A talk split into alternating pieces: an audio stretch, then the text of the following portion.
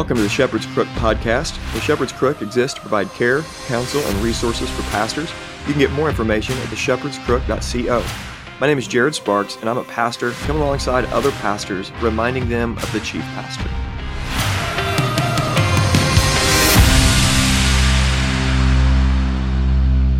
Welcome to the Shepherd's Crook podcast. I hope you're doing well. This is episode 130, and today I'm going to talk to you about John chapter 4. We're going to continue the series of just looking at Jesus as a pastor, as the lead pastor, the shepherd of the sheep, and taking all the pastoral lessons we can from the Gospel of John. It's been a lot of fun trying to bust up the notion that there's somehow somehow disagreement between 1 Timothy chapter 3 and the requirement that we're not to be quarrelsome and yet we look at Jesus, and Jesus is often starting fights, picking fights, and uh, really at times even looks aggressive. And at other times, he's very weak looking, not actually weak, but he is definitely meek in his handlings with people. And so we're going through the Gospel of John and just looking at these different pictures of pastoral ministry, learning pastoral lessons from Jesus.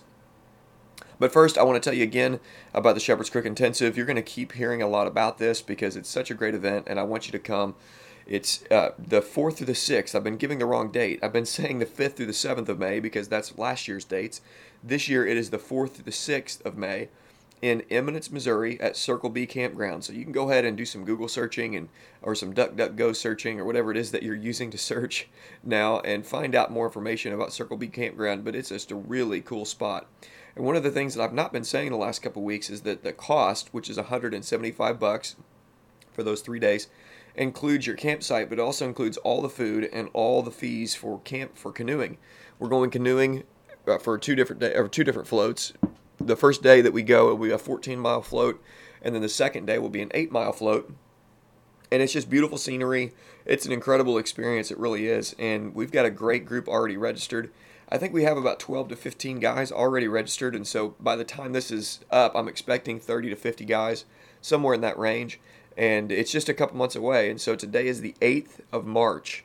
So you have April and May talk to your wife, talk to your church leadership team if you've got a budget for this kind of stuff for conferences. See if this can be used as a conference, and we would love for you to come. Bring your whole elder team.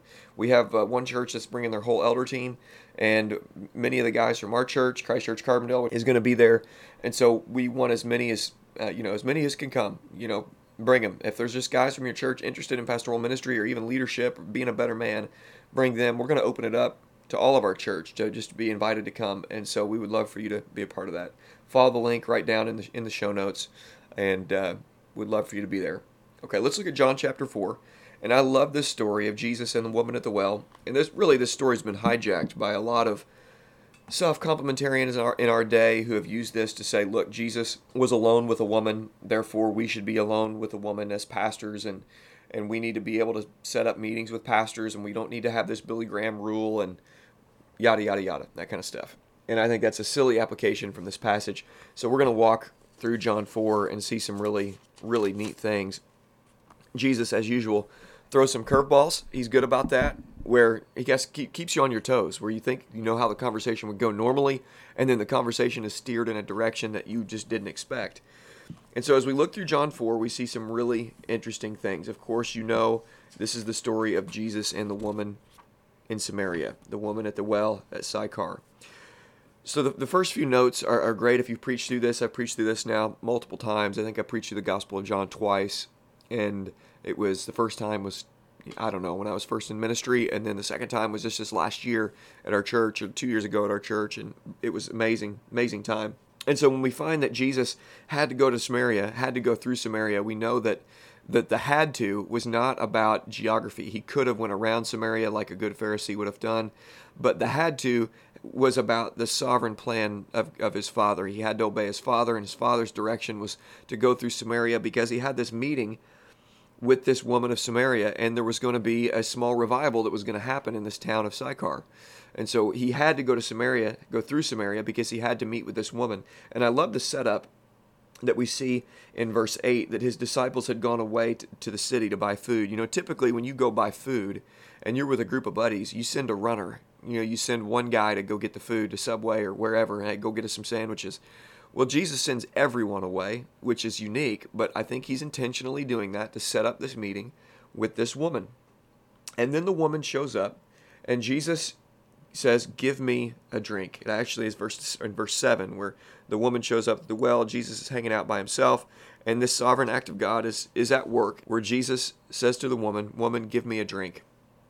And then the conversation starts, and Jesus asks this question, draws her in, and she says, "Why are you talking with me, a Jew, asking me for a drink because I'm a Samaritan woman?" And then Jesus begins to throw a curveball. He says to her, If you knew the gift of God and who it is that says, Give me a drink, you would ask him, and he would give you living water. Well, obviously she's uh, you know confused, and the conversation continues to go, and she's totally out of the loop, totally out of understanding. I mean, who wouldn't be when Jesus is talking about uh, living water and water that's going to bubble up and go over, and uh, whoever drinks of this water will never be thirsty again. I'd be thinking some kind of this is some sort of magical incantation or something. I have no idea what would you know what would be going on. Neither would you. Neither did this woman. It was a confusing moment. But then in verse 16, Jesus does something that's very unfashionable today. was very unfashionable then. He talks about the sin of this woman. He doesn't just act like she doesn't sin. He doesn't act like there's nothing wrong with this woman's behavior he speaks directly to this woman's sin. In verse 16, he says this He said to her, Go and call your husband and come here. Well, the woman had a response. You know, this woman is kind of catty a little bit. She talks back a little bit. She's got a little pizzazz and a little bit of sass. And you see it. You see the sarcasm. You see the wit with this woman. But in verse 17, she thinks she's got Jesus, and she says, I have no husband. And Jesus said to her, You have correctly said, I have no husband, but here it is. Verse 18 You've had five husbands, and the one you are now with is not your husband. This you have said truly. Now, some people have said, I think it was Elyse Fitzpatrick, but man, what happened? What's happened to Elyse Fitzpatrick over the over the last I don't know ten years? She wrote some great stuff, and then she, I mean, went down the feminist trail. I mean, I don't know what happened with her. She has said recently, and as as others, where this woman gets a bad rap you know, we don't know the story. Maybe she was an abused woman. Th- that's not at all what's happening. Jesus is clearly calling out her sin of having five husbands and now living with a man who is not her husband. Okay, th- this woman is not a victim. She is she has sinned and she has sinned greatly. And and you see that because how she responded. She didn't start, you know, off with tears and say, you know, I'd been abused by five husbands or anything like that. She is blown away that this man would continue to talk to her when she has sinned and sinned so grievously when she has acted as a sexual deviant and now living with a man who's not her husband. Certainly she would need help having being supported. Certainly she would need help from men, of course. But the whole point is, is Jesus is calling out her sin, and she feels loved by that. We see that here in a minute. If everybody was able to, to watch, and the disciples and all the boys were there, if we were the fly on the wall there, it would be, you know, it could be very awkward. You know, that moment where somebody calls somebody out, and you don't know how it's going to go and you're kind of on the edge of your seat wondering like ooh gosh this is uh this is getting a little this is i mean firing up quick this conversation's going in a direction i didn't know it was going to go jesus doesn't have any problem taking it there saying exactly what needed to be said and then in verse 19 she responds the woman said to him sir i perceive that you're a prophet and she goes into this conversation about the messiah now verse 26 Jesus reveals to her the first time in the Gospel of John before he reveals himself as the Messiah to anyone else. He reveals himself as the Messiah to this Samaritan woman by this well. He reveals in verse 19 that I who speak to you am he. And then the, the disciples show up in 27, in verse 27. Let me get a drink of my coffee real quick. The disciples show up in verse 27. They're shocked and amazed that he is speaking to this woman. Jesus is not at all concerned with busting cultural norms. He does what's right, and he doesn't care if that goes against what's culturally wrong. He doesn't care if he's going against cultural norms to speak to a Samaritan woman. If God tells him to do that, he's going to do that. If the law of God has commanded it, he's going to do it. If the law of God's prohibited it, he's not going to do it. Jesus is going to be obey his heavenly Father. So he doesn't care about cultural norms. So he speaks to this woman, and they are amazed by that. And then what we see in verse 28 and 29, I think, is pretty amazing. Because this woman, what really cut her, what really captivated her, was not that Jesus said to her that he's the Messiah. It's that Jesus told her her sin. That's what was astounding to her. I mean, it, it really took her back. Okay, we see this in verse uh, 27 or 28 and 29. We see that she says, so the woman left the water pot, the very thing that she came to get, which is an amazing thing, and then she went to the city and said to the men, Come see a man who told me all the things that I have done. This is not the Christ, is it? So she's she's wondering. The man told me uh, that he was the Messiah, but the main thing that she was certain about, she was not completely certain that he was the Messiah, but she was certain that the man told her everything that she had ever done. Now, in verse 39, listen to this. From the city, many of the Samaritans believed in him because of the word of the woman who testified. He told me all the things that I had ever done. What really got her, what really captivated her, is he continued to speak to her, knowing all the sin that she had ever done. That's what cut her to the heart. That he would speak to her and tell her all that she had done. And even more so than him telling her that he's the Messiah, this is what stood out to her. The man called out my sin. The man knew everything he had done, the, everything that I'd ever done, everything that I was doing right now in this moment, and he, sp- he still spoke to me. It's an amazing thing. Now, again, this is not a case for regular meetings with women at Panera or regular meetings with a closed door in your church office. This is not at all talking about that, and we shouldn't bring those sorts of implications out of that. Now, it's an amazing thing that, that Jesus, knowing this woman's promiscuous background did not lust af- after her in any way. He really has faced every temptation that we have faced, and yet without sin. He didn't think about this woman inappropriately. He loved her, even knowing her sin, and he cared about her soul. And again, this was an intentional, sovereign act of Jesus, knowing exactly what he was doing, and then he sent this woman back into town, and this woman or this town uh, started believing him. Now let, let's pull out a few lessons here. Lessons here. Jesus spoke to this woman this is important, guys. Lean in and listen.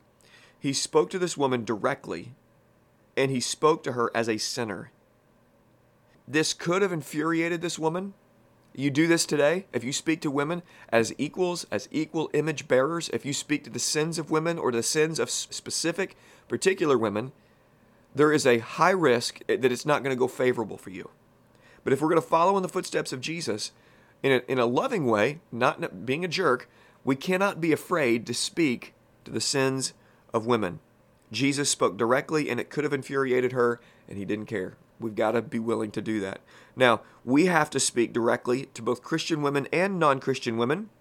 We must not be scared to tell them their sin, tell them their sin propensities, where it is that they may stumble, as opposed to where men may stumble. Our sins are different, and we are discipled in an engendered manner. We are discipled as Christians, not as I've talked about this before. Many have talked this, about this before. We are not discipled as androgynous, asexual beings, but as Christian men and women.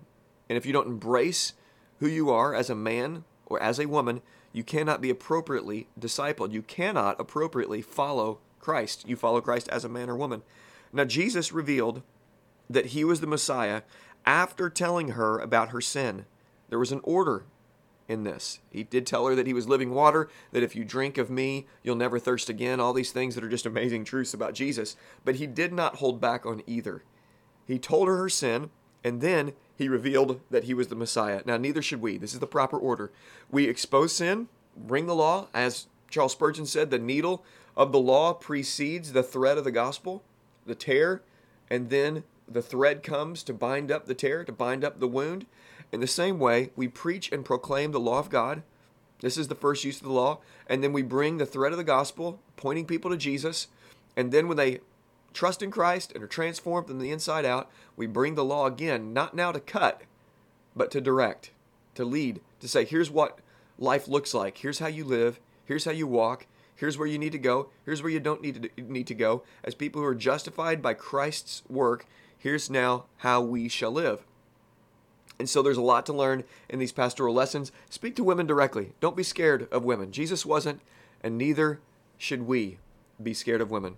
All right, hope you guys have a great week. Thanks so much for listening. Subscribe, share, and, and let people know about the show if it's been helpful. Also, I'm accruing some cost uh, about this podcast from month to month. If you want to help in any way, you can certainly help on PayPal, but I would love if you would send send a check. If you want to send a check, um, the the cost that I'm going to be getting is about 50 bucks a month because I'm, I'm doing some advancements in the in the podcast and the platform. So if you want to help, please do. You can send a check to 325 Ashwood Lane, Carbondale, Illinois.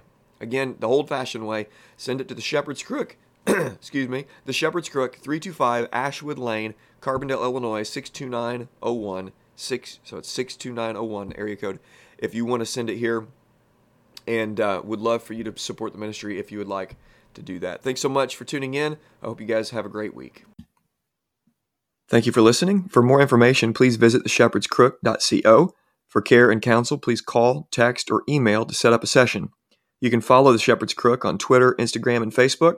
And please consider sharing this episode and leaving a review on iTunes or whatever other podcast platform you use. And let me encourage you to remember Jesus Christ.